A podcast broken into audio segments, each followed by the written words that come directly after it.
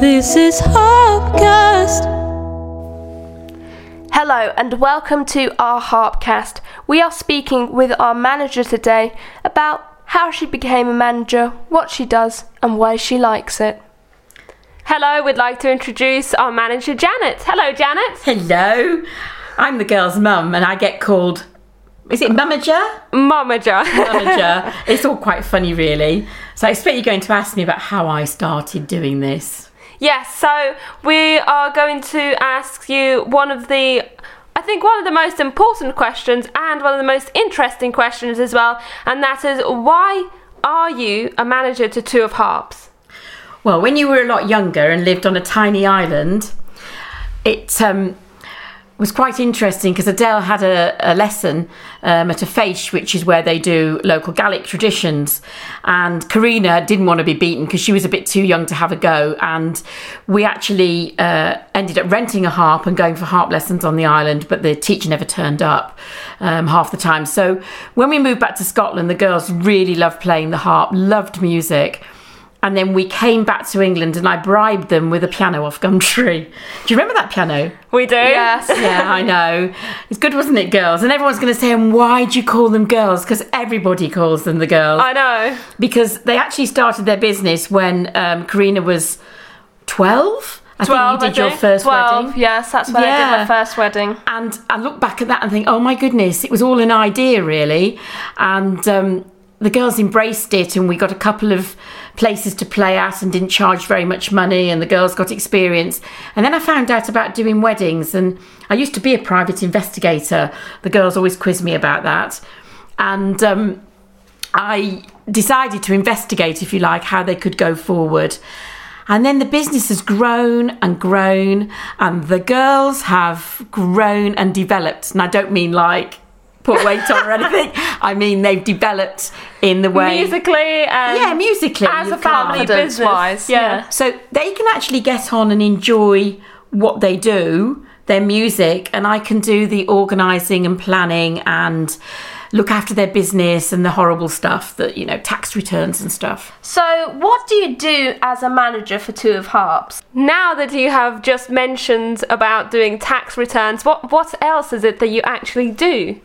Well, I think I'm a general dog's body, heart, heart body. I don't know really, but what I really do is I show for the girls to um, their events, and um, not all the time. If it's long distance, then uh, we have somebody that does the driving for us, which is amazing. So you make sure we get there basically. Yeah, I take your bookings. Um, I speak and liaise with the brides and with the venues, and uh, where I've met some really amazing, lovely people And with the grooms of course. and of course with the grooms and with couples generally. And uh, we then organise when we're performing, what time we get there, and all the logistics really. And also the diary. I organise the diary. So, you obviously organise a lot of things, but who do you actually communicate with when you are a manager of Two of Harps? Well, usually I get an email or sometimes a phone call. It depends really. Um, and the clients actually contact me first. I take all the phone calls regarding our business and then uh, organise the emails. And then um, Adele tends to be like second in charge of the administration, and she carries on some of the work that I start, which is great because we've developed that system now. And um, I then communicate with the venues about weddings and the weddings we're booked for.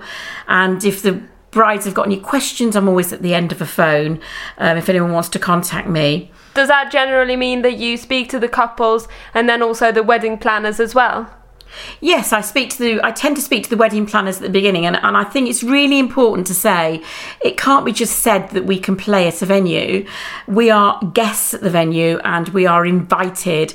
And I always make that very clear. We send a beautiful card to the venue. I phone them up, send a card that they can place in the file, giving the details of the couple's wedding, and uh, then normally about a month before I contact the venue just to reconfirm that things like the bride walking down the aisle and the timings haven't been changed because then it would be disaster, obviously. We are now going to have a quick break and listen to some music. So, this is our brand new single, Our Past. So, if you have missed the big launch, head over to twoofharps.com and have a look at the stunning music video. This is Our Past by Two of Harps.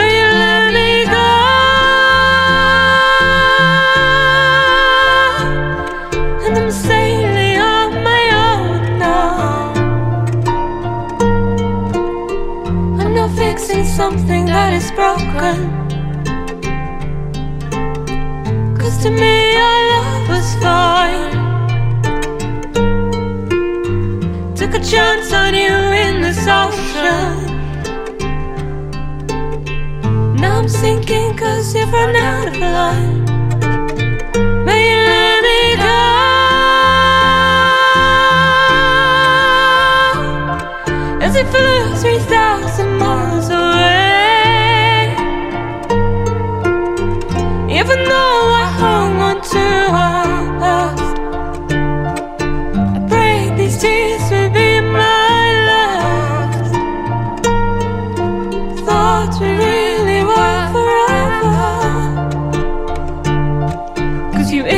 yourself onto me.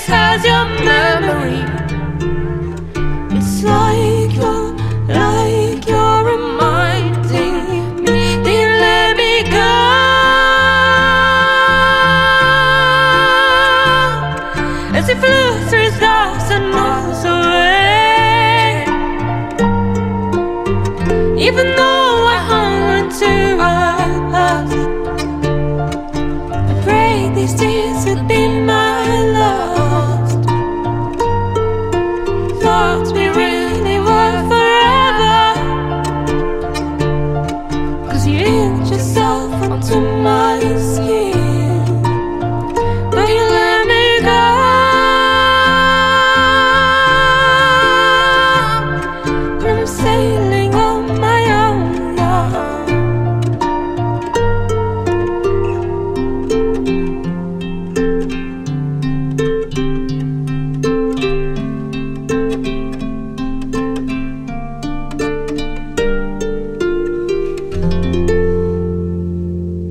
that was our original song and new single, Our Past. And if you'd like to download it, then head over to your favourite streaming platform and just search for Our Past by Two of Harps. So how how far in advance do couples actually tend to book? And then once they've inquired about that booking, how much contact with them do you have through throughout that process, right from the beginning to their wedding day? Well, things have changed slightly, I think, um, because of the situation uh, of when we uh, were in lockdown. We made it, we used to do wedding meetings at home, and we sometimes found it was difficult for the bride and grooms, the couples, to actually get to visit us, and the timings, you know, it's travel and work, and, and it sort of prompted us to start online meetings. So, generally now we do a preliminary meeting and then uh, we talk to the couples and any questions. They can do this uh, without any obligation to purchase uh, their wedding music, if you like. I'm playing our wedding music um, uh, with the girls, and then we then organise a meeting. We give them a little task to do about choosing music, and then we organise a meeting a little bit later on, and then we finalise all the music. And it depends on the bride. Some brides want to do all their music at the very beginning, and sometimes they want to do their music nearer the time. So, as a manager, I know we've touched on this, but where do you actually go as a manager? Where do I go as a manager? Well, I go to some amazing places. I have been so lucky in my lifetime. Uh, in my previous lifetime, if you like, as an investigator and um, with other work that I did, I went to some lovely places myself. But since being with the girls, they have taken me to Scotland, to Tenerife, to France, and there's other international opportunities occurring, and some beautiful, amazing local venues that I absolutely adore going to. And what's your favourite type of venue? Do you like do you like modern venues? Do you prefer historical castles? Like if you were going to get married again, what type of venue would you choose? Because I know when you got married it was very different and you opted for the for the traditional Yes. church and then the restaurant. But but what how would you get married now?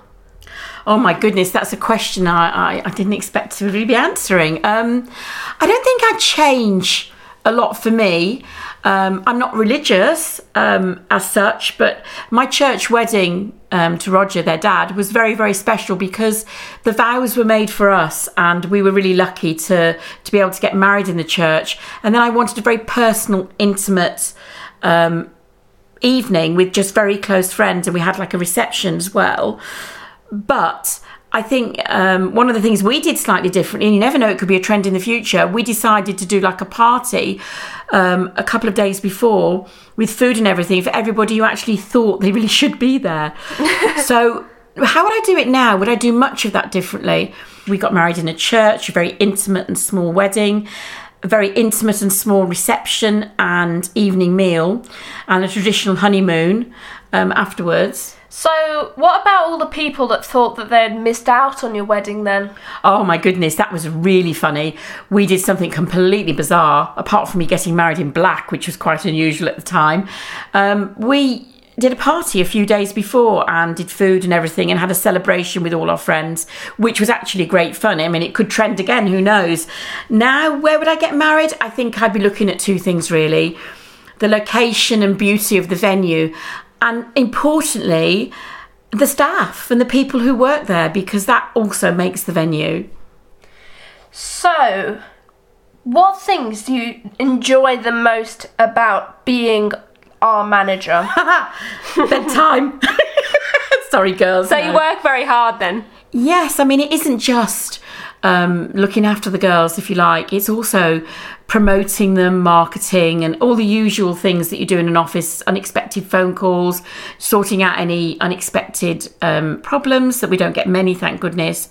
But I suppose I, I love being able to watch my daughters develop. And I feel it's so special to be part of that. I'm really, really fortunate, not only being their mum, but watching them develop into the beautiful young, young ladies they are. Oh, thanks. And how do you help couples with their wedding music? Well, um, Adele and Karina play a very, very big part in that. We normally have a list and we ask if it's a ceremony for a number of tunes before. Um, we ask them to choose it. We have about 700 tunes plus and more, um, at least on the website. I'm sure Adele would probably correct me on that. And um, all different styles. And we listen to what they're looking for and then we ask them to go away and think about the tunes they want for their wedding, ask them for any new tunes, then they send that to us before a meeting, after the preliminary meeting, of course, and the, then we have a couple of weeks to learn those. So we have two or three meetings. Sometimes they don't choose all the tunes that they've thought about, they find something else. And they're e meetings, right? They're all e meetings now. Um, since the lockdown, we've developed this because it's just easier and more it's just better and we can have more time and more meetings with people as well I think I think it's more practical as well rather than having one or two long meetings where they have to travel sometimes a couple of hours or several hours to get to our um, music room it's easier because then they can have short meetings where they think about the music then they can go back and then ask us to learn absolutely. something new And there's also sometimes they can't get a babysitter if it's a, a married couple with children um, or a couple with children, they can't find a babysitter.